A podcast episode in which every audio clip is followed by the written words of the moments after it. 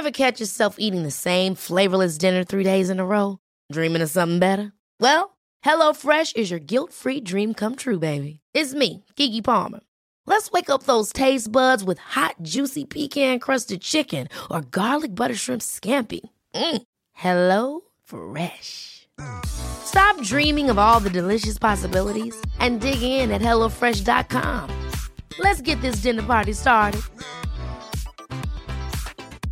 Cool fact a crocodile can't stick out its tongue. Also, you can get health insurance for a month or just under a year in some states. United Healthcare short term insurance plans, underwritten by Golden Rule Insurance Company, offer flexible, budget friendly coverage for you. Learn more at uh1.com. Micke som Känner nyk- mig nästan våldtagen. för, att du inte, för att du är nykter. Mm. Hej och välkomna till säsong 10 av Bögministeriet. Ja! Vi är äntligen tillbaka. Äntligen. Ja. Äntligen tillbaka. Mitt namn är Robin Olsson och jag sitter här faktiskt med ehm, fyra av de fem övriga bögministrarna. Ministrerarna. uh, Mårten Andersson, hej. Hej Robin. Hej. Och Thomas Karlhed. Hallå. Micke Casanovic. Casanovic. Hej Robin. Och Kristoffer Valdequas. Hallå, hallå. Valdekrans. Ja, Valdequas. Valdequas. Och jag, sa jag mitt namn? Jag kommer inte ihåg. Det, det gjorde du först. Ah, vad bra. Som vanligt. Ja. Oj, good shade, mean girl. Mm. Hörni, hur mår ni? Så bra. Vi har ju inlett den här säsongen med ett eh, produktionsmöte med vin och bubbel i vanlig ordning. Känns som en väldigt bra Alla lyssnare bara, åh nej, ännu ett avsnitt där de var ju fulla. Du kallade det vin och bubbel, jag kallade det middag. ja, nej, men det har vi gjort. Vad, vad har vi kommit fram till då, Thomas? Eh, vi har kommit fram till att eh, det skulle bli jävligt kul att köra den här säsongen. Mm. Eh, och att vi ska väl bubbla på som vi brukar göra. Mm. Och kanske blanda in lite externa människor. Ja. Och, och när ska Eller det ske? vad, vad, vad, vad Ska ti- titta på oss som så här, "Ja, har vi sagt det? så här, ja, det stämmer. Ja. Jo, men precis. Vi, det, det, det här är ju tionde säsongen. Det är helt ofattbart att vi snart har hållit på i fem år.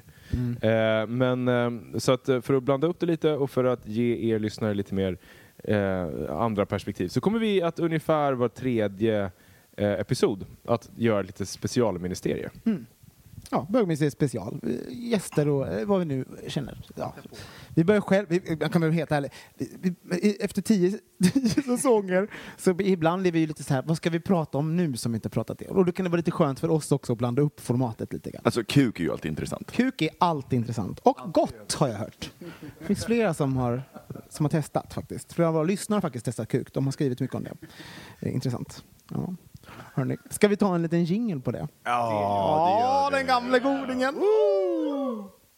Bögministeriet, bögministeriet, bögministeriet, bögministeriet. Det har varit sommar. Hörni. Jag ska säga, efter gingen så du trycker på så hör man lite i bakgrunden. Hörni. Fast jag hann inte trycka på faktiskt. Nej, okej. Nej. Nej, men det har ju varit sommar. Nu, det- det är väl lite eh, kutym att vi berättar vad vi har gjort. Mårten, vad, vad har, hur, har, hur har du spenderat dina sommarveckor? Ja, men du, jag tog uh, vår härliga bögministerkollega Thomas Karlhed under armen och drog till Berlin. Oj! Mycket, mycket, mycket härligt. Har varit i Berlin väldigt mycket under höst och vår och vinter. Var det med PRO? Var det någon buss? Ja, det var PRO. Det var direkt ner till, till bäraren från Stockholms central. Det var liksom, ingick eh, både det ena och det andra på den här bussresan. Men vi åkte dit, hade väldigt härligt, fick en nytändning på Berlin. Har alltid gått runt och frysit. Nu gick vi runt i shorts. Gick ett pride, eh, en prideparad. Gjorde ni? Jajamän. Men va- va- varför hade För du har alltid sett Berlin som någonting som var alltså, kallt och jobbigt. Mm. Så, mm. Ja, inte alltid, men väldigt mycket. Så var så här, men gud vad härligt. Jag bodde i en annan del av stan som jag inte har bott så mycket i och eh, gjorde lite andra saker. Och sen så liksom toppade vi det såklart med lite Berghain och lite andra bekanta rum som han har rört sig i tidigare. Men det Separatistiska rum. Lite vanliga så här, separatistiska rum bara för bögar. Kan Men det umgås. intressanta när man skulle på Berghain, det är liksom alltid en så här, någon procents oro för att inte komma in. Tänk så här, någon gång är väl den där första gången man ska vara personen som får vända längst fram i kön och gå därifrån. Eh, det finns ju massa tricks och fix man kan läsa sig till och alla tipsar om sådär, hur, man ska bete sig. Se riktigt sur ut i kön så kommer de komma in. Men, äh, har ni sett det? För om ni vill veta hur det går till på Bergen, för man får inte fota där inne, det finns väldigt lite dokumentation kring Bergen, så har vi lagt ut på en seriestripp faktiskt av en kille Ah, vad som... bra den var. Ja, så himla bra. På vår Facebook-sida i vårt flöde där så kan ni scrolla ner så finns det en, eh, ja, men en seriestripp om, om en kväll på. Som är Om en Nej, kväll, om en kväll om på snacks. Snacks. På Snacks, ja. ja, Snacks precis. är ju då en fest som hålls på Bergen. Ja. Men, men man, man kan förstå mil- the ambiance. Ja, lite sådär. Absolut. Det är lite, lite det här, mm, ja. Och Snacks alltså en fetischfest som är två gånger per år. Mm. En läder och en Sport. sport. Ja, sport ja. Mm, så var det. Och november-december är läderfesten för Mm. den som är intresserad. Ja, och, ja, och eh, vissa andra minis- ministrar kanske går Nej, på... nej, nej, nej, nej, nej, nu ljuger du Mårten, det är sportfest. Eller, I november. Ja, det är det. Då är det lilla Jag vet det, för jag kom nästan inte in förra året. Nej, för du hade, vad var det, hotpants på dig? Ja, precis, jag hade hotpants och det ansågs inte tillräckligt sportigt. Nej. 80-talsmodet med benvärmare och hotpants var inte välkommet. Nej. Nej, jag hade... Kanske jag, var dig i hotpants som var eh, nej, jag hade, hade eh, inte tillräckligt sportiga kallingar på mig, och, eh, men blev räddad i sista stund av en av våra kompisar. I spets inte sportigt. Vem är det som säger det? Det, och det ska vi säga en eloge till, till våran vän Tobias som faktiskt kom in på Lädersnacks med eh, ett harnesk gjort av spets. Ja, det är bra gjort. Det måste jag säga Han fortfarande. kom ju in... Ja, alltså, fast det var inte bara ett harness. Han hade gjort alltså, han satt hemma innan vi skulle på, på Snacks och det var lädertema. Och så eh, gjorde han ett harness i spets med en eh, kukring som mi, ringer i mitten. Och sen så gjorde han även en stringtrosa i spets där längst fram så var det en sån här eh, flytande anka som han hade så här dekapiterat så att det var bara huvudet på ankan som var som en susp som han hade liksom hemmasytt fast. Och så gick han in där i sina, sin spetsoutfit med, med ett ankhuvud framför skrevet och gick omkring och sa till alla så här, Do you love my duck? Eh, och, och folk fattade ingenting. De, de trodde ju att de var helt liksom hade hamnat i någon typ av psykos när de såg honom. Men han var så populär så det gick så bra. Gillar de hans anka då? They loved his duck. Mm. Karlhedskan, vad, hur, vad tyckte du om den här Berlin och allting då? Den här sommaren? Ja, Nej, sommaren jag, jag hade ju sagt att så här, den här sommaren ska jag fjällvandra. Den där gamla kulturresa, Ta den här bussen från Stockholm. Men jag tänkte det skulle vara... Jag tänkte nästan eh, till och med skippa Pride. Och sen blev det den bögigaste sommaren på fem år, kanske. Mhm. Så att det Varför? blev Barcelona, Berlin och Pride. Och eh, ja, ja, ja, ganska bra faktiskt. Mer bögande så orkar man ju inte. Jag tycker din allitteration föll, föll, föll lite i slutet. Det borde varit Barcelona, Bride. Berlin och Bukake. Ja, vem vet. Eh. Ja. ja.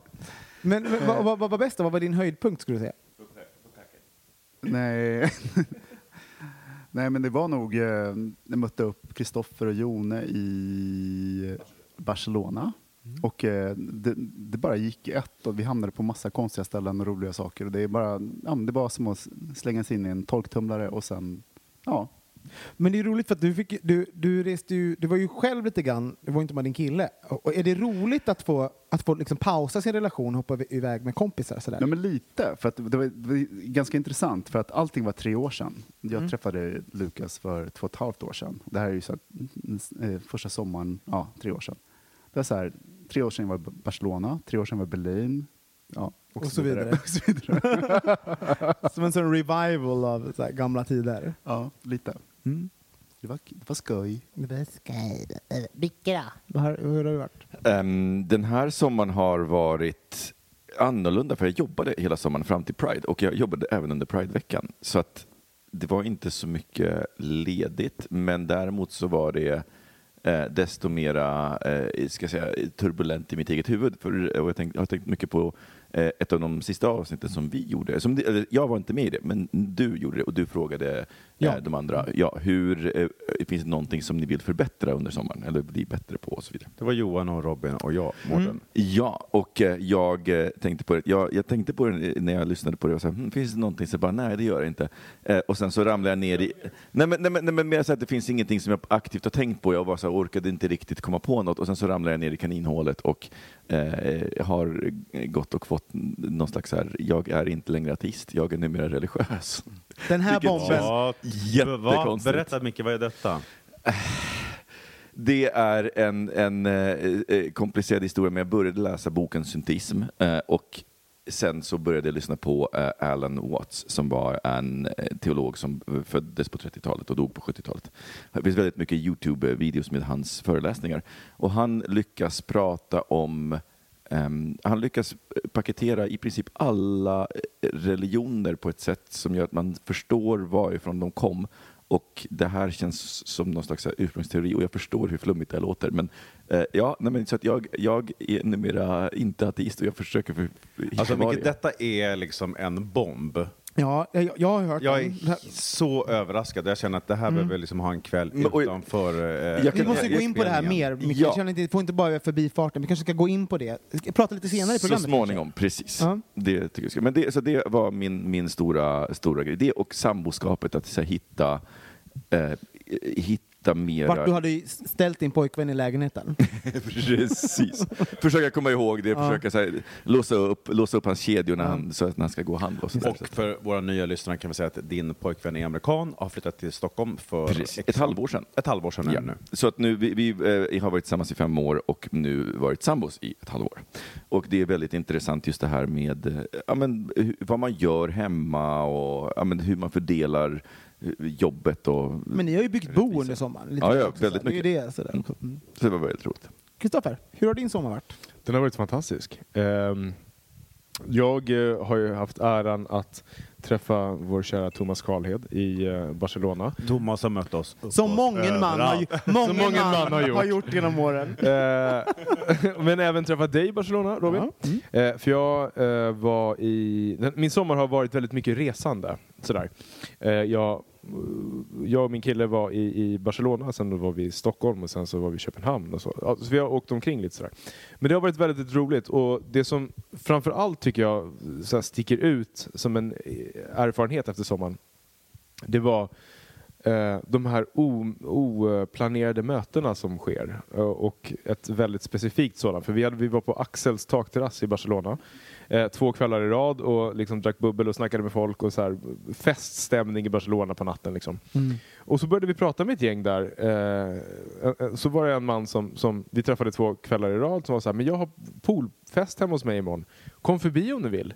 Varpå vi tänkte så här, tack, men vem är du och va- varför ska vi det? Och, Som många svenskar gör. Alltså, Ja, men exakt. Ja, men precis. fega.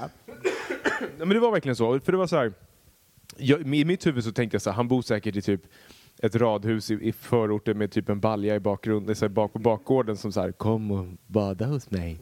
Eh, så vi, dagen efter så åkte vi inte på poolfester utan vi var nere på stranden och hängde och så var så här, ska vi åka, ska vi inte åka? Och så bara, ja men vad fan, vi slänger iväg ett sms och frågar om de har trevligt. Och så såg, skymtade man lite, så tog han en bild och så skymtade man lite utsikten tänkte man, det där såg trevligt ut.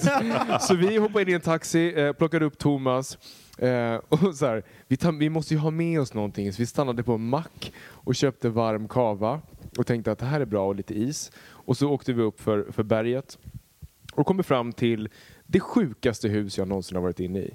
Det var verkligen helt vansinnigt. Det var, Han hade galet mycket pengar. man. Ja, men alltså, det där huset måste ha kostat lätt 100 miljoner på riktigt. Det var så här, fem våningar. Jag trodde först att vi kom in i ett, i ett, i ett lägenhetshus där det var så olika lägenheter, men det var hans villa alltihopa.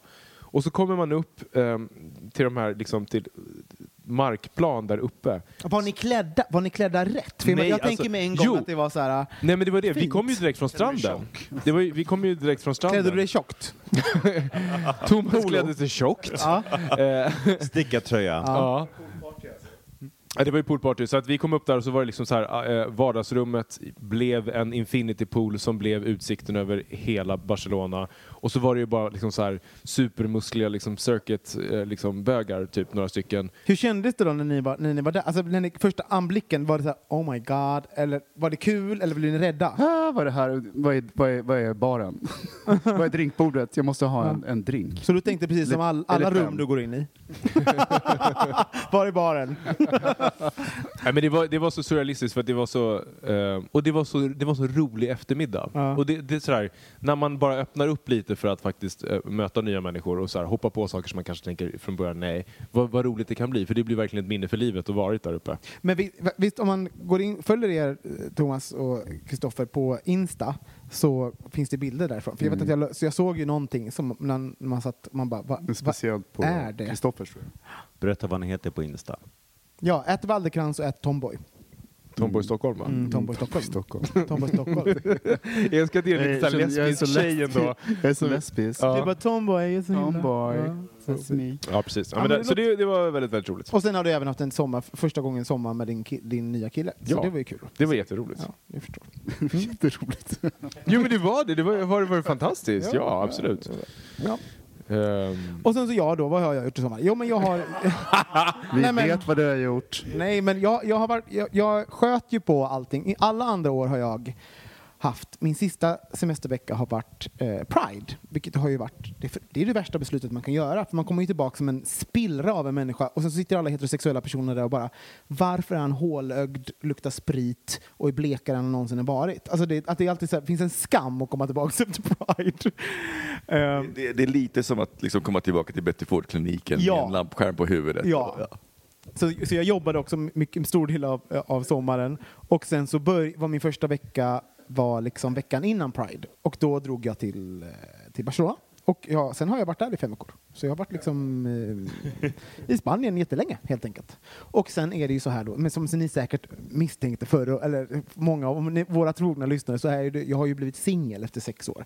Så det här var ju en sommar där jag har varit singel. Så det var ju mycket att, att uppleva kring det och sånt. Och även jobbigt liksom, med nya, och kul sådär. Men, men, ehm, Men eftersom du har varit i Barcelona i fem veckor hur många veckor? fem typ, mm, Fem? fyra, fem. Mm. Ja. Hur är männen i Barcelona? Jag har en känsla av att du har fått en känsla på det här. Nej, alltså jag vet inte. Jag vill höra Robin nu. Nej, jag har varit så himla heartbroken. Jag har verkligen inte träffat någon man. Nej, men på riktigt så här, när jag har varit där förut, vi har en lägenhet där, vi tre, personer som har den tillsammans. Och, eh, så det här var ju liksom första också gången som jag fått vara där en längre period, som gjorde faktiskt att jag inte var så hetsfestig. Innan jag varit där så har jag liksom festat varenda dag och varit där, att jag, att jag skulle missa någonting. Men nu fick jag komma in i någon lite lunk sådär liksom. Så att jag var faktiskt inte ute så Efter mycket. tre veckor. Ja, nej, efter typ en vecka eller någonting. Jag skojar. Ja. Nej men, männen där, det, alltså Barcelonas eh, bög, det är lite ytligt alltså. Jag får lite ont i magen ibland när man, liksom, man befinner sig för mycket i det. För att det är, det, det är, lite, y, det är lite ytligare. 30-40 procent turister hela Ja. tiden. Och, och alla, är väldigt, alla, är väldigt, väldigt vackra där. Alltså sådär. Det är extremt mycket vackert folk. Eh, så det finns en konstant sådär, att man jämför sig med typ de vackraste personerna i världen kan jag tycka. Så jag går ut och känner mig lite ful hela tiden. Men nu, nu har du haft lägenheten i hur länge? Typ tio månader. Ja. Känns det som, är det en plats som du skulle kunna spendera mer tid, alltså mer heltid, äh, vara där på heltid? Hade du frågat mig för att innan sommaren så hade jag sagt nej, nu känner jag att det finns ändå liksom en vardag att komma in i på något sätt. Mm. Så att, eh, det är väl det som jag har fått med under sommaren. Och Men sen gud, så, om inte han vill så skulle jag kunna göra det. Alltså, på riktigt, för nu, Ja, Micke, för du var ju där också. Jag var där och hälsade på och eh, det var, för det var också, det blev också så här, inte den här klassiska festhelgen utan det blev Mm. med vardag och det är, finns någonting så himla mysigt över att gå ut på morgonen och så här handla frukost och man måste gå runt i, så här, man går till grönsaksbutiken för att köpa grönsaker och så Mm. Och eh, eh, det, är, eh, det, det, det, är, det är väldigt lätt att känna sig hemma där, tycker jag. men, men allt är ju det är så, stö- ja, det är, ju- det är så konstigt också. Det är ju, det är ju, allt är ju som en parentes ifrån verkligheten. Allt, är- så, alltså att, du vet, när man exotiserar att köpa bröd. Du vet, så här, "Åh, det är så mysigt att gå på bageri." man bara, det gör man ju inte. Det finns bageri här också. Det är bara att det är lite roligare att gå på ett jävla bager- bageri i Barcelona. Nej, fast för, för mig så finns det också så här, för min, min barndom i Polen så var det ju så när jag växte upp. Men ni hade var inte bröd? Nej. Exakt. Här långa köerna som du står i. Ransoneringen och ja, jag förstår. Hörni, ska vi ta, eh, ska vi ta en jingel? För vi ska ju faktiskt, första ämnet ska ju faktiskt vara eh, singelskap eftersom jag, det är någonting nytt för mig och så ska vi väl alla diskutera för vi har väl alla varit singlar någon gång. Så vi tar en jingel på det. A lot can happen in the next three years. Like a chatbot may be your new best friend. But what won't change? Needing health insurance. United Healthcare Tri Term Medical Plans are available for these changing times. Underwritten by Golden Rule Insurance Company, they offer budget friendly, flexible coverage for people who are in between jobs or missed open enrollment. The plans last nearly three years in some states, with access to a nationwide network of doctors and hospitals. So, for whatever tomorrow brings, United Healthcare Tri Term Medical Plans may be for you. Learn more at uh1.com. There's never been a faster or easier way to start your weight loss journey than with PlushCare. PlushCare accepts most insurance plans and gives you online access to board-certified physicians who can prescribe FDA-approved weight loss medications like Wigovi and Zepbound for those who qualify. Take charge of your health and speak with a board-certified physician about a weight loss plan that's right for you. Get started today at plushcare.com slash weight loss. That's plushcare.com slash weight loss. plushcare.com slash weight loss. One size fits all seemed like a good idea for clothes Nice dress. Uh, it's a it's a t-shirt. until you tried it on. Same goes for your healthcare. That's why United Healthcare offers a variety of flexible, budget friendly coverage for medical, vision, dental, and more. So, whether you're between jobs, coming off a parent's plan, or even missed open enrollment, you can find the plan that fits you best. Find out more about United Healthcare coverage at uh1.com. That's uh1.com. Jajamän. Ja, jag har ju blivit singel. Och det, eh, det medför ju massa nya eh, erfarenheter. Och, eh, det är ju såklart tufft att bryta upp och allt sånt där. Liksom. Men, men eh, den här sommaren har ju också varit så här att man har, jag har ju liksom ehm, Nej, men jag, har ju fått, jag har ju fått massa nya erfarenheter. Och det är även så här, så senaste gången jag var singel var ju, det var ju sex år sedan. Saker har ju hänt. Saker har hänt med mig, saker har hänt med vår samtid, samhälle och massa sånt där. Så att, men jag har fått lite jag har märkt mig själv, om vi, bör, om vi börjar så här. För, till exempel Kristoffer och Mårten, ni, ni blev ju, när var det ni gjorde slut med varandra? För ett och ett halvt år sedan. Ja. Och, menar, och det var ju också så här, då har ni varit uppe i nio år, va? Eller, hur? Yes. Det måste ju att komma ut, alltså att, att komma in i en samtid som var så här, okej, det här är inte som när jag var singel förra gången. Eh, och lite så var det för mig också. Så jag upptäckte att jag, saker hade hänt med mig, att jag bara, gud vad jag inte, jag var inte så, jag är lite mer krass nu. Jag, alltså, På jag, vilket sätt ger det sig uttryck då menar du? Nej men till exempel, som jag, jag, jag håller ju på, eh, ja, men jag scruffar med någon snubbe nu liksom så, så Sen så, jättefin, och han bor i London, en jävla läkare och och allt vad det är. Och, och sen så, och vi har liksom fått jag var inte riktigt så här grinder, scruff-kille innan, eh, innan de här sex åren. Det fanns väl det inte kanske inte ens fanns då. Nej, det. precis. Nej. Eh, men nu då så har vi liksom börjat prata lite mer eh, på djupet. Liksom. Bla, bla, bla, vad önskar och drömmer man och så här. Men han har väldigt snabbt att komma in på så här, eh, sexuella innuendon. Han, han kommer lätt in på sexualitet och om jag försöker liksom vara allvarlig, prata om någonting som kanske betyder någonting så, så ska han dra till något sådär men något sexigt och bla, bla, bla, bla, in i mig. eh, Och, så här. och så känner jag att jag har noll tålamod. Att jag är bara att jag blir uttråkad. Och att när jag, förut hade jag tagit ansvar för den personen. Men att nu har jag bara, det enda jag har att ta ansvar för är mig själv. Alltså så att jag, och, och då säger jag det. Gud, det Men här är inte är, det också utmaningen när man är singel, att, att få sex är relativt enkelt, att skapa ett samtal som har ett annat värde. Det är väl det som är utmaningen när Ja. man är singel. men men hur upplevde ni det då när, när ni blev singlar? Alltså sådär att har samtalet förändrats? Alltså sådär när ni gav er ut där och liksom började prata med folk och sånt. eh, Hur, hur var det för er? Mårten?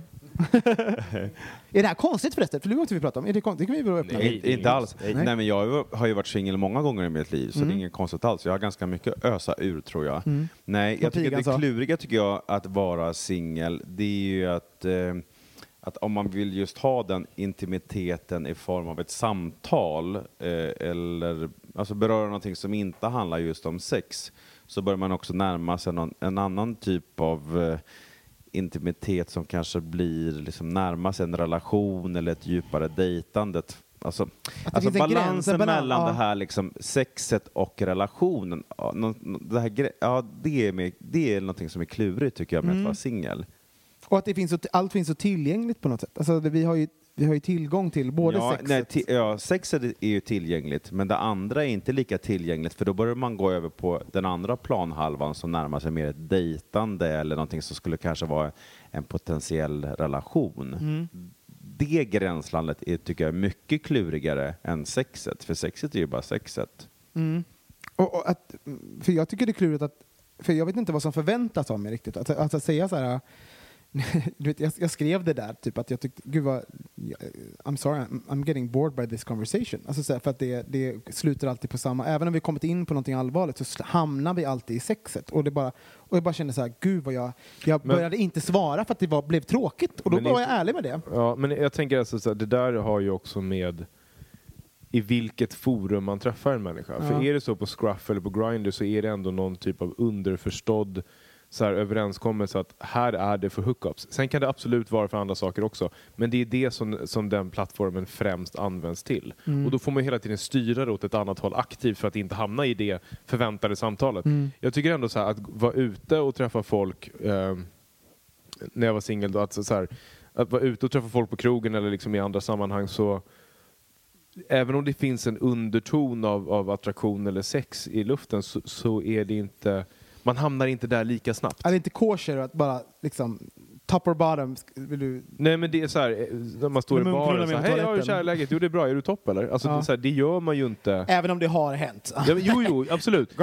Men, men jag tror att ändå så här, så jag tror att det beror på väldigt mycket vart man träffar de här nya människorna någonstans. Mm. Men då måste jag fråga, förlåt, men eh, vad, vad tycker ni killar? Är det en skillnad på Scruff och Grindr? För jag uppfattar det, att Grindr är ju det, eh, så här, närheten och det handlar om hookups. Scruff är ju faktiskt ett glo globalt community på ett annat sätt. Jag har lite, eh, och nu kanske jag är naiv, men jag har någonstans lite andra förväntningar. För det är ju folk från i fucking Australien som hör av sig. Bara, Hej, hur mår du? Jag bara, ja, ska du komma hit och knulla? Kan du ta ett eh, flyg på 25 timmar? Alltså det är inte den typen av...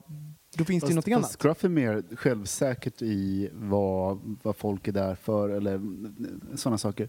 Jag känner, känner Grindr är mycket mer så här splittrat, att det finns folk som är men jag är här för att göra, träffa vänner eller sådana saker. Så vet man att det, det är en plattform för. Alltså, jag hoppas att det är tvärtom, att Grindr är hookups och Scruff är eh, lite både och. Så Jag det- tror att det beror på väldigt mycket vart man är någonstans. För jag tror att Grindr är nog- tänkt för som att det är just i det område man är i. Ja. Men om man le- leker med tanken att vi är bögar som bor i Stockholm så är det ju så att på screenen på Grindr så känner man ju 50% är bekant med 80% och sen är det 20% som är här för att kolla på Eurovision. Mm. Och därför så blir det så här, det, det, så det blir inte den, eller jag upplevde inte den, den liksom korta perioden som jag var på Grindr att det var så här, här hookar man upp. För att jag, jag var så Och här, när veckan är slut så är det 70 procent som man, som man känner. För då har de där 20 procenten som är här för att kolla på Eurovision, de har man redan lärt känna så att säga. så att säga. jag skojar. Precis. Eller, eh, så, här, så att jag tycker att jag, för mig så gav inte apparna någonting. Men det är också för att jag, när jag var singel, var väldigt så här. Jag är inte bra på det, på, på, på det mötet. Jag är mycket mer bekväm att så här, träffa folk ute och se hur de rör sig, för sig, pratar. För, för, det, för, jag är så jävla dålig på den här hookupen. Liksom. Fast det där jag är provade ju- det en gång, det var helt det där är ju en kompetens. Om man har varit på Grindr och Scruff och sådana saker under ett antal år så lär man ju, plock, lär man ju sig plocka upp signaler och titta på bilder och grejer. Jo man- men absolut, men det är ju bara, det är fortfarande bara din tolkning av vad du kan läsa in i en Absolut. bild. Och jag, jag, jag, jag var ju på en scruff-date eh, faktiskt. Mm. Eh, som var jättetrevlig. Mm. Eh, och, och det var ju med en kille då som så här, vi hade inte sex utan vi gick och tog en öl och så här, eh, och snackade lite och så började jag berätta någon historia och han bara Jo men det, det vet jag. Varpå jag bara Va? Va? Hur, hur vet du det? Ja men då är ju det en av de som liksom, en av lyssnarna till bögministeriet. Så det var också lite så speciellt att vara singel i Stockholm Nej, inte, jag tror inte att jag är Kim Kardashian, ni behöver inte vara oroliga. Jag så här, tror att du är vissa, det. Att vissa, vad sa du? jag tror du är Ja, nej men sådär, att, att vissa ändå vet någonting om en som, som jag inte vet om dem. Men, men hur som helst, det blev ett väldigt trevligt samtal och sen så började vi också hänga då där på våren och sommaren. Men gud, jag är den enda singeln i hela bögministeriet! Grattis! Jesus Christ, det slog mig nu! Jag har varit det, det är nu din tur. Nu är det min tur, jag får bära fanan. Precis, du Bära kukarna. fackelbärare. Nej, men, men, men, eh, du säger någonting, Kristoffer, och nu blir det lite meta här för er lyssnare, men, men det är ju någonting, för att vi har ju suttit, det här är tionde säsongen, vi har suttit här och spilled our guts i tio fucking säsonger, i fem år. Eh, och det hände nu några gånger under, också under eh, sommaren, liksom, att, att, att träffa på folk på krogen och sånt. Och det är ju bara, jag älskar när folk kommer fram och, bla, bla, bla, och säger om de lyssnar och vad de tycker är bra eller dåligt och kommer med förslag och sånt. Det är bara kul att man liksom att, nej men att det som vi sitter här i, mitt vardagsrum nu, att det blir någonting som är verkligt faktiskt. Um, men jag märker ju också att jag kan bli, det finns ett paranoid streak i mig. Att så här, när, man, när någon skriver till mig så, så kanske det finns, alltså, ibland kan jag bara ana mig till så här, men det här är kanske en lyssnare som inte nödvändigtvis, jag, jag, jag kan dejta er alla lyssnare om det skulle finnas. Nej men förstår ni? Det är Och inte det, så, och det är sant. Ja, nej, men, nej, men, så här, att, men, men att det finns, helt plötsligt, det har jag var ju inte med om förra gången jag var singel. Förstår ni att det finns en skillnad även där? Att jag suttit och bara eh, babblat på i en podcast i tio säsonger. Det är någonting som är, det är, någonting, det är lite absurt. Men kan, du tänka, kan du tänka dig att träffa en kille, någon av oss, Ja. så kan de liksom gå igenom fem år men alltså, av... ja, ja. Ja, just det. Nej men på, på riktigt, eh, jag är ju, blir ju besatt av, för så här, så här fungerar ju jag och det har jag ju lärt mig nu också. Jag blir ju ännu värre. Nu har jag även, sen jag var singel förra gången så har jag även gått en, liksom, en någorlunda journalistisk utbildning. Så jag blir ju besatt, alltså jag är ju, jag gör ju research på folk så det, alltså jag, jag vet ju allt om personer innan jag träffar personer. Och, alltså sådär, jag är, för jag tycker det är kul. Och jag kan inte förstå att man inte gör det, för det är så enkelt idag om man vet någons namn, att typ veta allting. Så, så, så, så att jag, och jag tänker så här, eh, jag hade ju lyssnat på alla, alla tio säsonger om jag hade haft en, om jag träffade någon. Så bara visste att de gjorde en podcast, då hade jag lyssnat på allt. Men för att jag, jag tänker ju snarare tvärtom. Jag skulle tycka att det var skitjobbigt att dejta någon som jag hade en bild av från eh, eh, intervjuer eller, eller så. För det, det är för jag är så här, men vad, vad ska vi då prata om? Jag vet att jag har en bild och då kan jag säga, snarare så här, stämmer den bilden? Eller, eh, jag vet inte, jag, jag kan tycka att det skulle vara lite jobbigt. Ja. Nej, men, ah, det kanske är sant. Ah, ah, men, om vi vänder på det här, det här då. Jag har en fråga. Hur, hur ändrade, de gångerna ni har blivit singlar efter en relation, hur ändrade ni beteende? Vad hände med er, så att säga? Att Mårten? jag har varit mycket mer socialt aktiv. Mm. Eh, ja, det är nog faktiskt det För, som, för, som vänta, vänta, stopp. Blev du mer socialt aktiv efter att vi gjorde slut? Ja, det är ju helt sjukt. Det är faktiskt helt Hur är det sjukt. möjligt? Ja men faktiskt, hur, är det möjligt? Man frågar sig gång på gång. Ska vi inte sjunga den också? Hur är det möjligt? Ja, nej men absolut. M- Mer social. Eh, det som jag har anförtrott min partner till, då har man, hittar man ju en annan person. Alltså, oftast blir det några vänner som blir lite närmare. Eh, det blir ju som substitut kanske, är inte så trevligt att Men- säga. Men på något sätt ändå. Det man delar med sin partner behöver man ju ändå dela med någon och då blir det ju ändå att ens vänner finns där på ett annat sätt. Men, det, men när du säger så så blir jag också, kan jag bli lite, lite ledsen för det tänker jag också de gånger som folk skaffar pojkvänner. Ja, att man försvinner. Att, att man försvinner. Det är ju, det är ju Ja. verkligen så. Och, Ja. Att vi är, är vi så jävla enkla. Men det är ju också väldigt igenkännbart. Jag känner att man får hålla sig ganska ödmjuk till det. Det är väl inget konstigt liksom att man går in i symbiosfasen ett tag. Nej.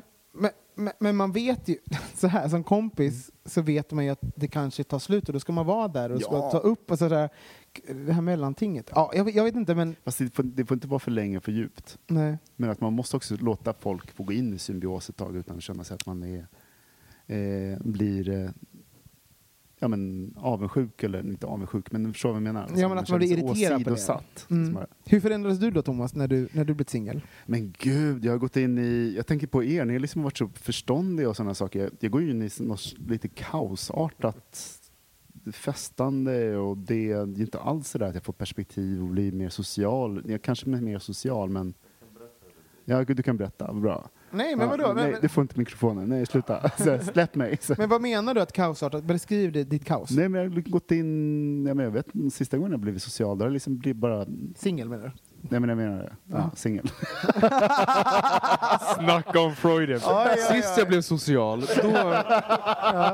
Man måste få tillåta folk att gå in i bubblan. Ja. Nej, men sist du blev singel, vad hände då? Okej, rest my case. Ja. Nej, men, ni, Jag kan säga Thomas, du blir ju ett, när du, nu lever du i relation, Du blir, mycket, du blir ju mer eh, tillgänglig när du är, är i en relation. Mm. Thomas försvinner och är borta mycket mer svår att få tag i, svarar mycket När han är i relation? sällan. När han är singel. När han är singel? Ja. Så du har liksom ett annat beteende. Jag är Så så, han- tacksam att du har träffat Lukas. jag får ju Så- tag i dig nu. Du svarar när jag ringer. Ja. Så happy. Vi har blivit so close. Kristoffer, du då? Vad, sa du? vad, vad var frågan? Nej, men, hur, vad, hur förändrades ditt beteende när du blev singel? Vad, vad, är- vad är singel? Chris? Alltså, jag tror att... Eh, hur blev mitt beteende? Jag tror att... ehm, så här, precis efter uh, vårat breakup då, så var det ju liksom också någon period av att så här, försöka definiera vem är jag utan min partner. Mm. Eftersom har man suttit ihop mer eller mindre varje dag i nio år, då, då, det, bara det är ju en jättestor förändring som man måste förhålla sig till. Mm. Eh, och då är det så här konstiga saker som dyker upp. Så här, vad ska jag göra i sommar? Då bara, eh, vad, nej just det, det finns ingen där att fråga. Alltså, den grejen var, var liksom större än vad jag trodde.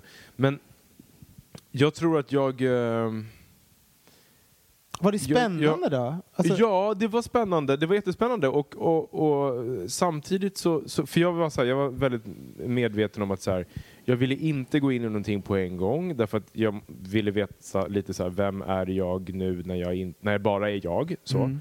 Samtidigt som jag kunde känna att, och det tror jag väldigt många känner igen och det har jag hört av mina kompisar också. Så här, när man är i Stockholm, har bott i Stockholm väldigt, väldigt länge och har varit ute mycket och känner mycket folk och sådär, så blir man lite så här men vem ska jag träffa i den här stan? Ja. Och, och, då häm, och, så här, och direkt hamnar man i så här, vem ska jag träffa? Istället för att vara fine med att så här, jag kanske bara ska vara själv ett tag. Ja. Men, men så här, jag var så snabb att gå in i så vem ska jag träffa? Vem blir min nästa på så. Men sen så släppte jag det. Ja.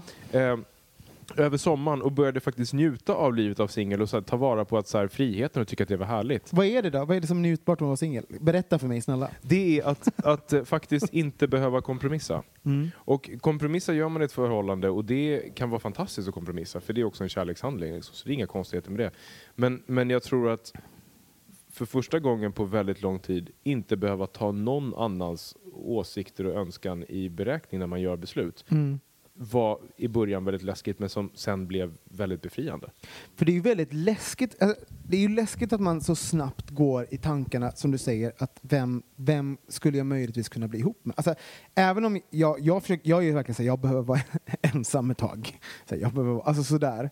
Men det finns ju liksom så här, någonting också som är i framtiden, alltså som tänker framåt. För att, för att så har, har vi blivit upplärda att vi ska göra. Vi, vi ska liksom ha planer för oss själva och ska vilja någonstans, sträva någonstans. Liksom. Och även så finns det en norm av tvåsamhet. Och det är jättesvårt att, att komma bort ifrån det. Alltså jag har jättesvårt att vila i det här um, vara lugn, alltså vara var med dig själv och liksom trivs med ditt, med, din, med ditt eget sällskap och allt sånt där. Jag kan tycker det är att det är väldigt igenkännbart. Den där jakten, alltså tanken du, du beskriver Kristoffer, och det jag tycker att du berör också Robin, att man börjar tänka liksom på nästa partner. Jag tror speciellt om man kommer från en lång relation, om man är van vid tvåsamheten, att man Mm. väldigt snabbt går dit istället för, att vila liksom i, i det man är. Och det som, det, är så, det som är så fucked up hur många gånger har man haft rätt när man har suttit och, och tänkt på en partner? Att fantiserat om. Jag har aldrig kunnat gissa mig till, när jag varit singel, personen jag möjligtvis ska kunna träffa i framtiden. Alltså, det har ju aldrig hänt att de har haft rätt.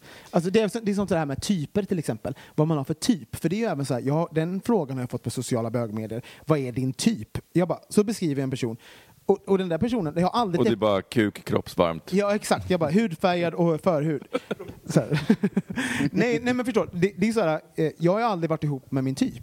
Och, och det, det är också så här, jag, jag kan inte, jag kan inte Vad för... är din typ? Nej, men jag har, jag har, det har jag också blivit, det är en skillnad ifrån det är skillnad ifrån eh, faktiskt förra gången. Jag, jag har ingen typ. Jag inser att det, det finns ingen typ. Men vart är du i den här fasen då Robin? Vad, vad säger du? Är du, Vad- är, du bara nej. Nej, Men- jag, jag, jag, jag tittade på Thomas han Jaha. bara, jag hörs inte i bakgrunden. Bara, jo, det hör Men jag vill ändå höra, äh, äh, det vi beskriver nu det här med, med tanken på nästa partner, att man lätt går dit när man är singel. Är du där någonstans just nu? Mm, jo, men jag, jag tänker ju framåt såklart. Eller jag tänker så här, hur kommer mitt liv bli? För att när man blir oundvikligt när man blir singel så finns det liksom någonting att det, alltså, jag ser inte som, det finns ju inget misslyckande i att liksom bli singel sådär. Det är ju livet, livet, det är så livet ser ut. Relationer finns, relationer tar slut och sen så går det vidare på något sätt.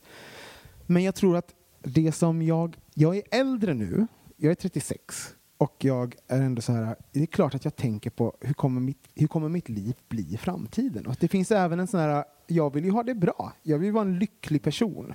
Så jag vill även... Men kan du inte vara lycklig om du är singel? Jo, jag vet, men är inte det konstigt? Vi, vi förknippar ju jättemycket. Tvåsamhet förknippas. Bla, bla, bla. Ja, Får jag flika in en sak? Vi, Ja. vi hade ett avsnitt i våras eh, där du och jag Robin bara satt och pratade. Mm. Och så ställde vi frågor till varandra. Ja, jag vet. Och Jag har tänkt så mycket på det Och så avsnittet. kom frågan så här, vem av oss kommer dö först? Och vi båda Exakt. gissade på att, vi, att jag och du sa jag också. Ja. Alltså, vi sa varandra, oss själva.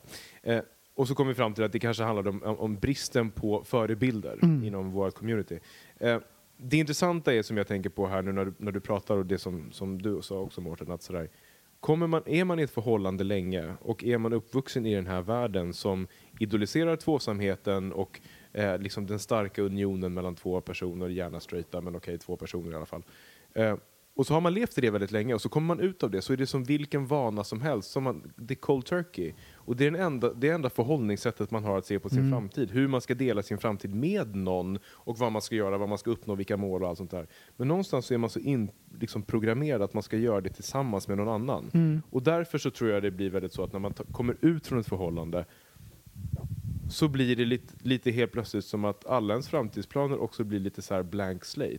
Exakt. Och det blir väldigt svårt att Precis. veta vart ska jag ta vägen nu. Precis vad jag skulle säga. Men- man, men- man lämnar inte bara en relation eller en person, man räddar ett, mind, ett mindset. Som är också så här, det sista i relationen som egentligen man lämnar. Men jag, ska, jag, jag, jag, jag håller med er, men jag tänker också att det är omöjligt att bryta den själv. För jag kommer ihåg det. Liksom Du bryter vad? Att, men att bryta, att, att, du kan ju välja så här, men jag gillar inte den normen, men du kan inte göra dig av med den, för den genomsyrar samhället. Mm. Eh, Jag kommer ihåg här, mitt ögonblick när, när jag fick så här, genombrottet att, eh, att verkligen på riktigt bli fine med att vara singel. Ironiskt nog ett halvår innan, precis innan jag hamnade i min relation. Men, men då var just det, då började jag fundera på just det, men vad är det egentligen som skapar... Jo, men det är så här, även om jag har kompisar som, eh, som, som är jättenära, när till, till syvende och sist kommer omkring så kommer det ju ändå vara så här, jul och nyår och alltihopa. Det kommer alltid vara liksom Eh, eh, då sluts liksom det här och man hamnar utanför. Och jag tror att det är det som är, för mig, var den stora sorgen. Att hur man än gör så kommer den här, alltså även om jag är fine med att inte vara i en tvåsamhet, så kommer det finnas ögonblick när jag kommer hamna utanför. Och, eh, och hur mycket än jag, mina kompisar älskar mig så liksom det, finns, det går inte att hela tiden bli inkluderad. Och den grejen tyckte jag då var svår. Och det, jag tror att när jag accepterade den, då blev jag fine med att vara singel. Men hu- hur tog det dig ut att tänka på dig själv i en tvåsamhetsnorm? Norm? Alltså säga, för det är men- det som handlar om att man Ja, nej, men för, för, för, att det, det jag började fundera på det var så här, vad, vad är det jag egentligen, vad är det jag egentligen eh, är avundsjuk på? Började liksom fundera på vilka av dem jag känner, de jag hade dejtat, de var i relationer. För så men, okej, men, men, och, och varför inte jag i en relation? Jo, men det är för att jag har jag kan inte tänka mig att, att, att settle, utan att, att vara nöjd, att nöja mig. Utan jag är så här, antingen så är det full on eller så, får det, så är det inte. Och det är det valet jag har gjort och jag måste vara fine med det. Och att sätta ord på det och, och då var så här, okej, men då måste jag också vara fine med det här, till exempel jul och nyår och så vidare. Och på riktigt aktivt välja det, då blev det fine också. Men det tror jag att sätta ord på, för det finns ju mycket monster i det här. Eh, I, i, i, att, i, I det här outtalade, att vara utanför normen. Men jag måste säga, det här, det här kommer liksom på kärnan, alltså kanske det som jag, som jag kring singelskap, så här, vad, jag, vad jag har känt nu, det är att man det är ganska enkelt när man blir singel att, att jag går till så här, duger jag? Alltså kommer jag, vill, vill någon ha mig med allt som är liksom mitt bagage och det som är, eh, som är jag och problematiken med liksom att leva med, typ, med mig, allt det som är fucked up. Eh, ska jag liksom ösa på det på någon annan? Liksom? Och, och så började det där och sen så började även det här, det här liksom, det, är, jag, är jag fin nog för att liksom träffa någon? Är jag snygg nog? Alla de här osäkerheterna dyker upp. Och det är saker som, som jag då inte behövde tänka på när jag var i en relation. Men helt plötsligt så, så, så blir jag en osäker person. Och som jag också märker, jag tror att jag hade ganska enkelt att när jag Alltså in, förra gången jag var singel så var det ganska enkelt att liksom stanna i de känslorna. Jag försöker faktiskt aktivt att vara så här, inte vara så elak mot mig själv, utan vara så där... um, ehm, att jag är så här, man är älskbar och att, att liksom, så här, jag är fin och bra ändå. Alltså jag försöker liksom klappa mig eh, på axeln lite grann. Bara, det, det kommer bli bra. Liksom. Eh, och det är, det är en stor skillnad. Men jag märker att jag hamnar där. Att jag, jag blir otrygg och osäker. Jag tänker att det där är... Eh, jag var väldigt mycket där innan eh, jag träffade Mårten. Mm. Alltså när jag var liksom mellan 20 och 24 typ. det här väldigt osäkra. Det tror jag i och för sig också tillhör åldern ganska mycket. För i den åldern så händer så väldigt mycket och man, man håller på att bli vuxen och man liksom, hela allt sånt. Eh, men jag måste säga att även om, om, om vi liksom gjorde slut och kom ut på andra sidan den, den relationen så kände jag att här, jag hade vuxit så pass mycket som människa i, i den relationen och det tog jag fortfarande med mig.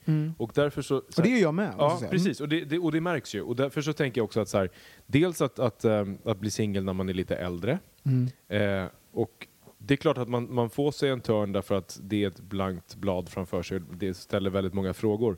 Men att någonstans också bottna i tron och övertygelsen om att man faktiskt duger själv. Mm. Eh, det intressanta är att när det verkligen på riktigt landade, liksom, det är också då man på riktigt, tror jag i alla fall, jag vet inte om det, det är kanske inte en universell sanning, men då tror jag också att man blir mer attraktiv för den här, som, som eh, Thomas sa, när man är ute på marknaden igen. Liksom. Mm. Alltså så här, någon som är självsäker fast inte hävdande, någon som är liksom lugn i sig själv, det är ju väldigt attraktivt. Mm. Och, så att jag tror att så här, blir jag singel igen någon gång liksom, eh, så kommer jag också, så- jag tror också så, här, så vet jag att jag kommer att överleva det. Mm. Jag kommer att ta mig igenom det. Och det är kanske det som blir min framtid, att vara liksom, eh, singel. Och då får det vara fine. Mm. Liksom, alltså, så här, men jag tror att, att, som du pratade om, den här, man kan Micke. vilja slå sig fri från normen, men man lever fortfarande under normen. Och då är risken att man blir så här, rebell mot normen, och så ska man rebellera mot någonting som bara för att. Liksom. Mm. Och, så, och så blir det liksom en, något hamsterhjul som bara pågår. Så att, jag tror att egentligen varje singelperiod man kommer in i, om de inte sker en gång varannan helg, Mm. eh, kommer att se annorlunda ut från den innan. För att det har hänt så mycket längs med vägen. Liksom. Eh, Micke? Och sen en annan sak som jag faktiskt har funderat på ganska mycket under sommaren för att jag har nu två faktiskt straighta vänner som eh, har varit gifta länge. Nej, men, Eh, precis. Men det, det, Nej. utan det här var två straighta vänner som har varit gifta och som nu har bestämt sig för att skilja sig, men där det inte finns någon konflikt. Utan det är bara det här att de är bara så här, men vi är vänner och de bägge två gick ut med det på Facebook samtidigt eh, och bara sa så här, det här är helt okej. Det var lite grann som du och, David gjorde, liksom här, att ha en, en fest för som, Thomas, som firar. alltså, Thomas. Precis, Thomas gjorde med, med sin, sin för, förra eh, kille. Och jag tänker att, jag, jag, att, att sluta, vi måste sluta se det som ett misslyckande när en relation tar slut. Det kan vara ledsamt, ja, men, men att se det som ett misslyckande är ju för att vi fortfarande har någon slags här, det måste vara hela livet, det måste vara en person som uppfyller alla våra, eh, eh, alla våra behov och är vår bästa vän och bästa älskare och i straighta personer också bästa, bästa eh, föräldern och så vidare. Det blir så mycket press på relationen. Och jag tänker, att, att ja, men det är klart, det är klart, det måste vara sorgligt när det tar slut, för det betyder att det har varit bra, men det är inte ett misslyckande bara för att det tar slut. Fast tror det är misslyckande och en känsla av just när, man, när det vänder. Att det kan kännas som ett misslyckande just för att det finns en sorg i det. Att man har sett en framtid tillba- tillsammans. Eh, någonting som man, man, man har varit uppfylld i. Plus Och det är okej. Att det, Det är okej ja, för att det vara så här, för alla det. känslor är okej. Det, det, Det är är någonting liksom som är Ja, men att, att, man, är- att man är ledsen för... Men för vad, det, för det är också så, här, så någonting som jag försöker vara, jag är ju, jag är ju en fi, alltså på många sätt har jag varit väldigt mycket en filbunk i mitt liv. Liksom. Men jag har även varit, jag har haft en stormig sommar, känt väldigt mycket saker och fram och tillbaka, upp och ner och sådär. Men som, någonting som jag försöker vara så här, bara mantra för mig själv är liksom att mina känslor är okej. Alltså de jag känner att det är okej att känna dem. Oavsett om det är så sorg eller om det är glädje, förväntan för framtiden. Alltså, känner jag det för snabbt nu? Alltså, att jag hela tiden håller på och jämför det med någonting som jag, hur jag borde känna. Och att alla de känslorna är okej. Och, att, och att jag inte ska vara elak mot mig själv för att jag känner dem. Men, men, och, det, och jag menar, det, och det är lite det, det jag menar, men för mig så är det att om man ser det som ett misslyckande så finns det en skam. Vi lyckades inte. Men, och, så, och det, för mig så är, så är det, skammen över misslyckandet är skild från sorg. Sorg är någonting annat. Det är klart man kan vara ledsen över det. Men just det här att om man, om man dessutom ser det som ett misslyckande, då finns det också ett lager av skam. Får jag flika in där och säga att så här, vi, vi, vi kan ju inte kontrollera våra känslor. Och grejen är att om man inte tillåter sig att känna skam, vilket vi är väldigt dåliga på att tillåta oss, för det är en ful känsla att känna skam, så får man dåligt samvete för att man känner skam. Och då, då, då eskalerar det ännu mer. Så jag tror så här, i alla fall för min del så var det så här att, att gå in i känslan. Jag, jag gick ju till en, till en psykolog också som liksom hjälpte mig att sortera tankarna lite. Så här. Men att så här, gå in i känslan och låt dig känna den.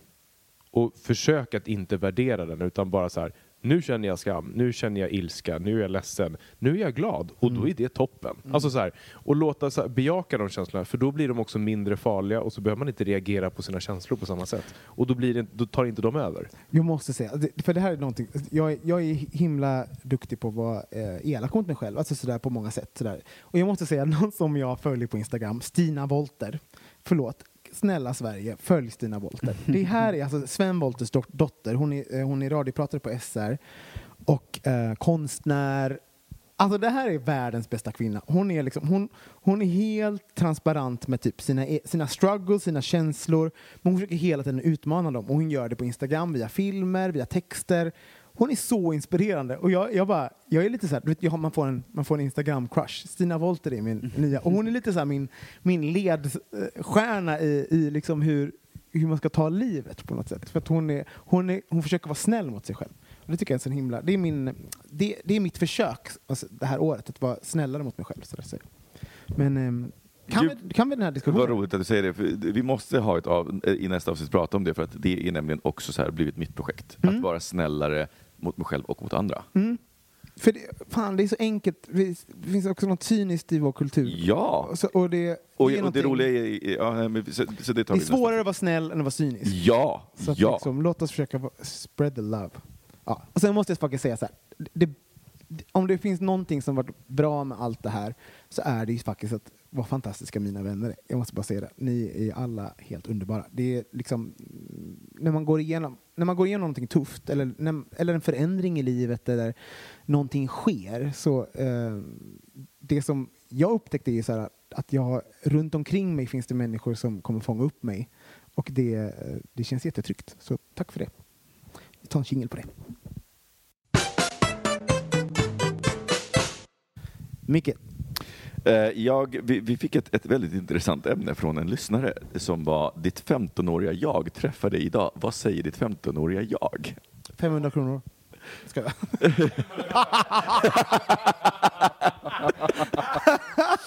Alltså det var ändå ganska dyrt Ja. på den tiden. Ja, 95. Nej, men, men, ehm, jag, jag, eftersom jag ändå snodde i ordet då. Nej, jag orkar faktiskt inte höra mig själv. Kan inte någon annan börja prata? Thomas? Men gud, eh, 84.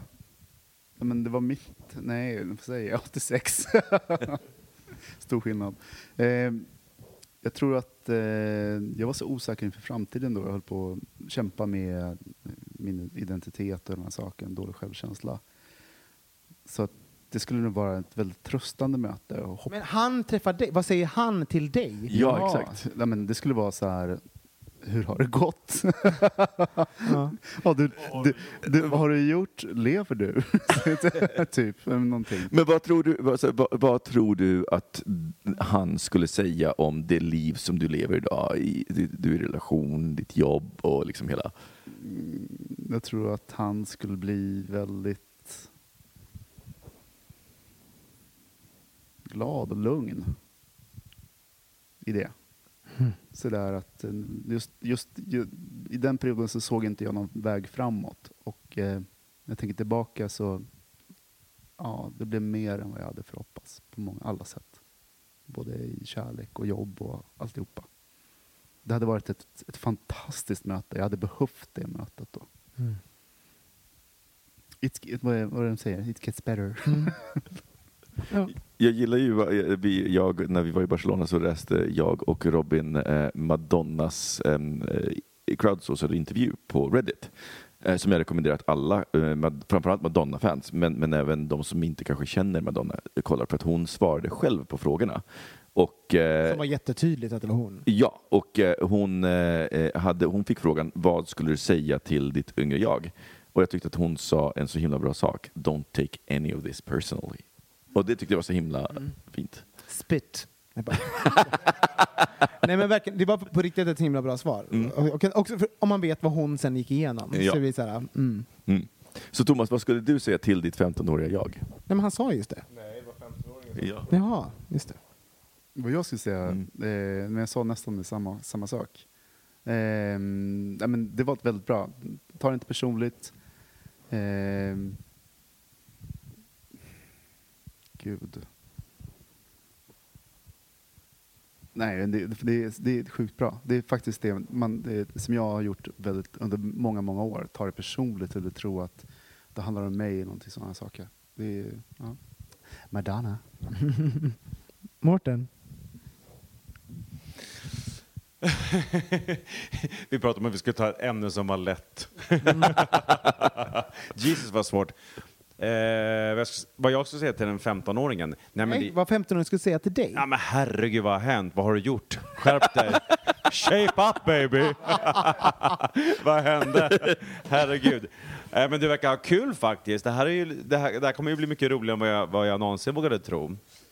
Och jobbigare, och mer känslosamt, och eh, flera, eh, kanske mycket mera mångfacetterat på ett sätt som jag inte Eh, skulle anat. Eh, nej, det skulle ju inte eh, jag säga till mig själv såklart. Det ser ut som att mitt liv har blivit mycket mer mångfacetterat på fler plan. So far verkar det som att, som att fem, våra 15-åriga jag är lite förvånade över att det blev så bra. 15-åringen känns ju väldigt klok plötsligt. plötsligt. Nej men också att den blir lite så här, att den hade inte så bra förut. Verkligen som använder ord som mångfacetterad. Ja, var världens mest liksom så. Så svårt ord. För du hade bara ord som bara hade tre bokstäver när Ja. du var 15. Precis. Ja. Du då Kristoffer? Vad, vad min 15-åring hade sagt till mig. Ja. ehm, men gud, du ser likadan ut som jag fortfarande. Eh, nej, men det, alltså, jag tror att det, det påminner väl lite om det som både Thomas och, och Mårten säger. Men, men uh, framförallt så tror jag så här att uh, min 15-åring hade nog frågat är du glad nu?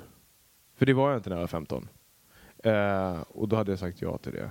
Men vad jag hade sagt till min, till 15-åringen är nog att så här, köp inte den där guldtoppen, de där Gucci-glasögonen och, och pälsen.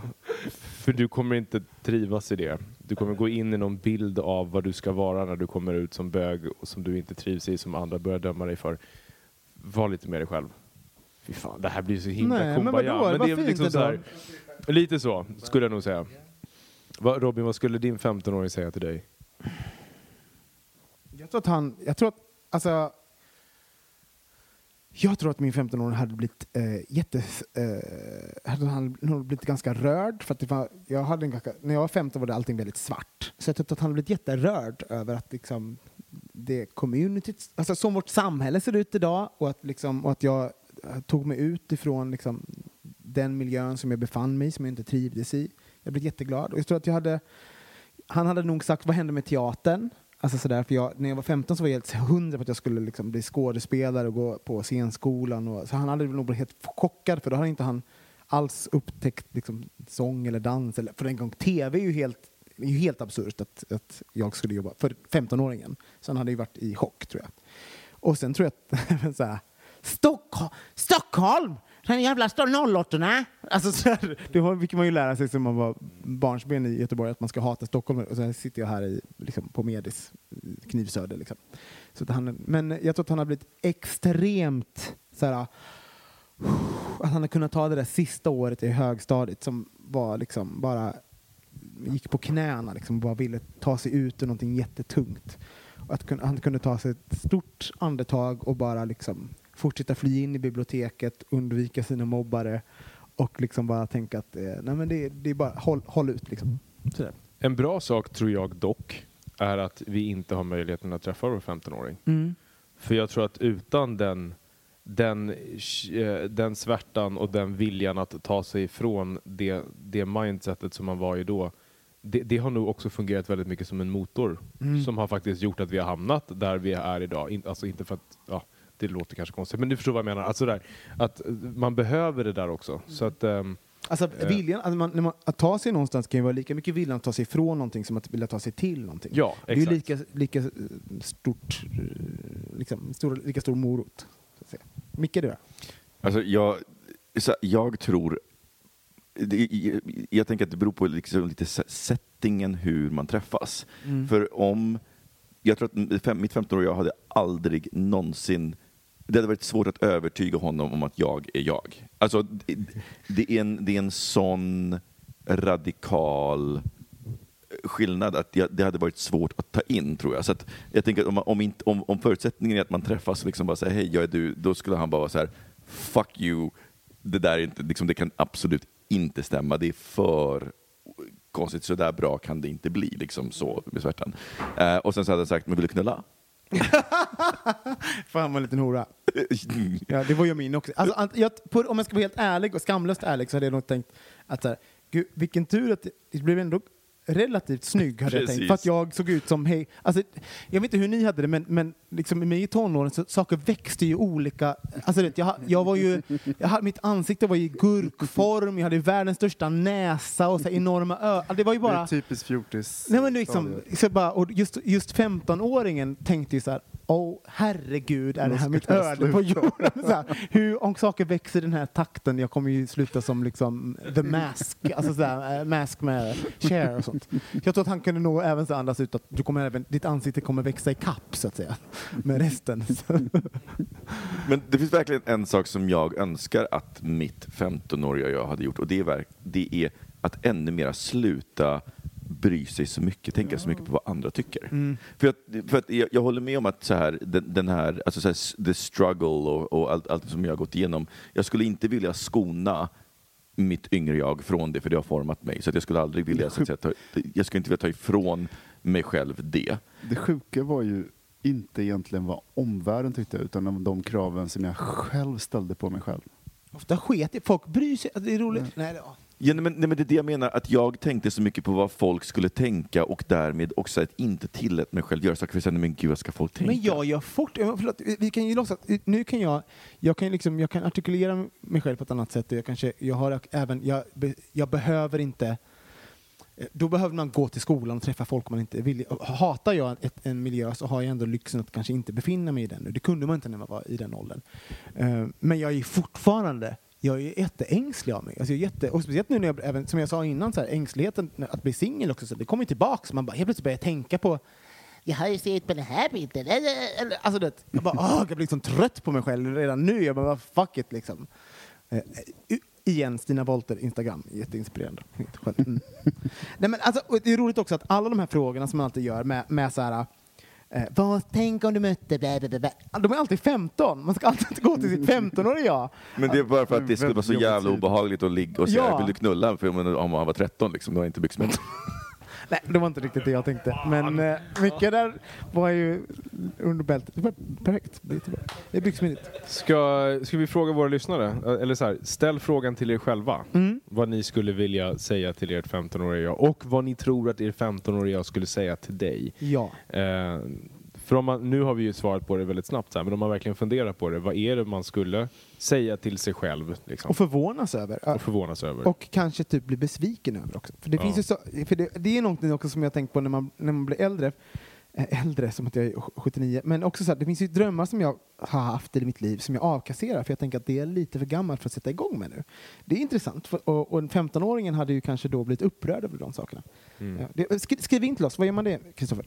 Det gör man på hejatbogministeriet.se eller på Facebook där ni kan direkt message oss. Eh, på Twitter är det att bogministeriet och på Instagram vägministeriet. Och som vanligt så vill vi ha eh, uppslag på vad vi, vill, eh, vad vi ska prata om här. Vi sitter ju här och tjafsar som sagt för tionde säsongen. Vi kan ju varandra utan och innan på många sätt. Men det kanske är saker som ni är nyfikna på eh, höra oss babbla om eller helt enkelt ett ämne som, ehm, ja, som vi inte pratat om, som inte vi tänkt på. Sådär. Mårten, vill du säga något? Nej, men jag håller bara med. Jag var, var, var så noga med att Instagram kom med där, men det gör det Ja. ju också. Och där får vi också eh, brev numera. Mm, Mycket kan- välkommet. Vi läser allt. Ja, och vi kan, man kan ju direkt messa av allt vad det är. Sådär. Jajamän. Kul att vara igång hörni. Underbart. Ja, det är det. Vi har saknat er, kära lyssnare. kan vi säga. Ja, det har vi. Då har vi. Det har varit skönt vi. att vara ledig, men det är kul att vara tillbaka. Och Nu tack är det alla ni som har kommit fram och peppat under Pride, under Ja. sommaren och under ledigheten här. Och ser ni oss så kan ni alltid komma fram och säga hej. Vi kommer alltid vara trevliga.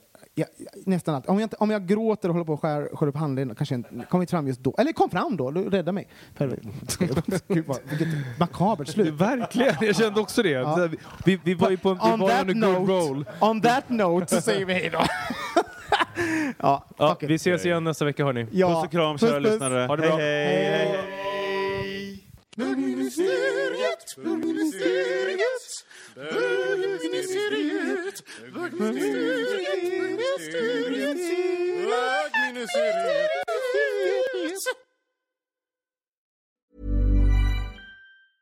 Ever catch yourself eating the same flavorless dinner three days in a row? Dreaming of something better? Well, HelloFresh is your guilt-free dream come true, baby. It's me, Kiki Palmer. Let's wake up those taste buds with hot, juicy pecan-crusted chicken or garlic butter shrimp scampi. Mm. Hello Fresh. Stop dreaming of all the delicious possibilities and dig in at HelloFresh.com. Let's get this dinner party started.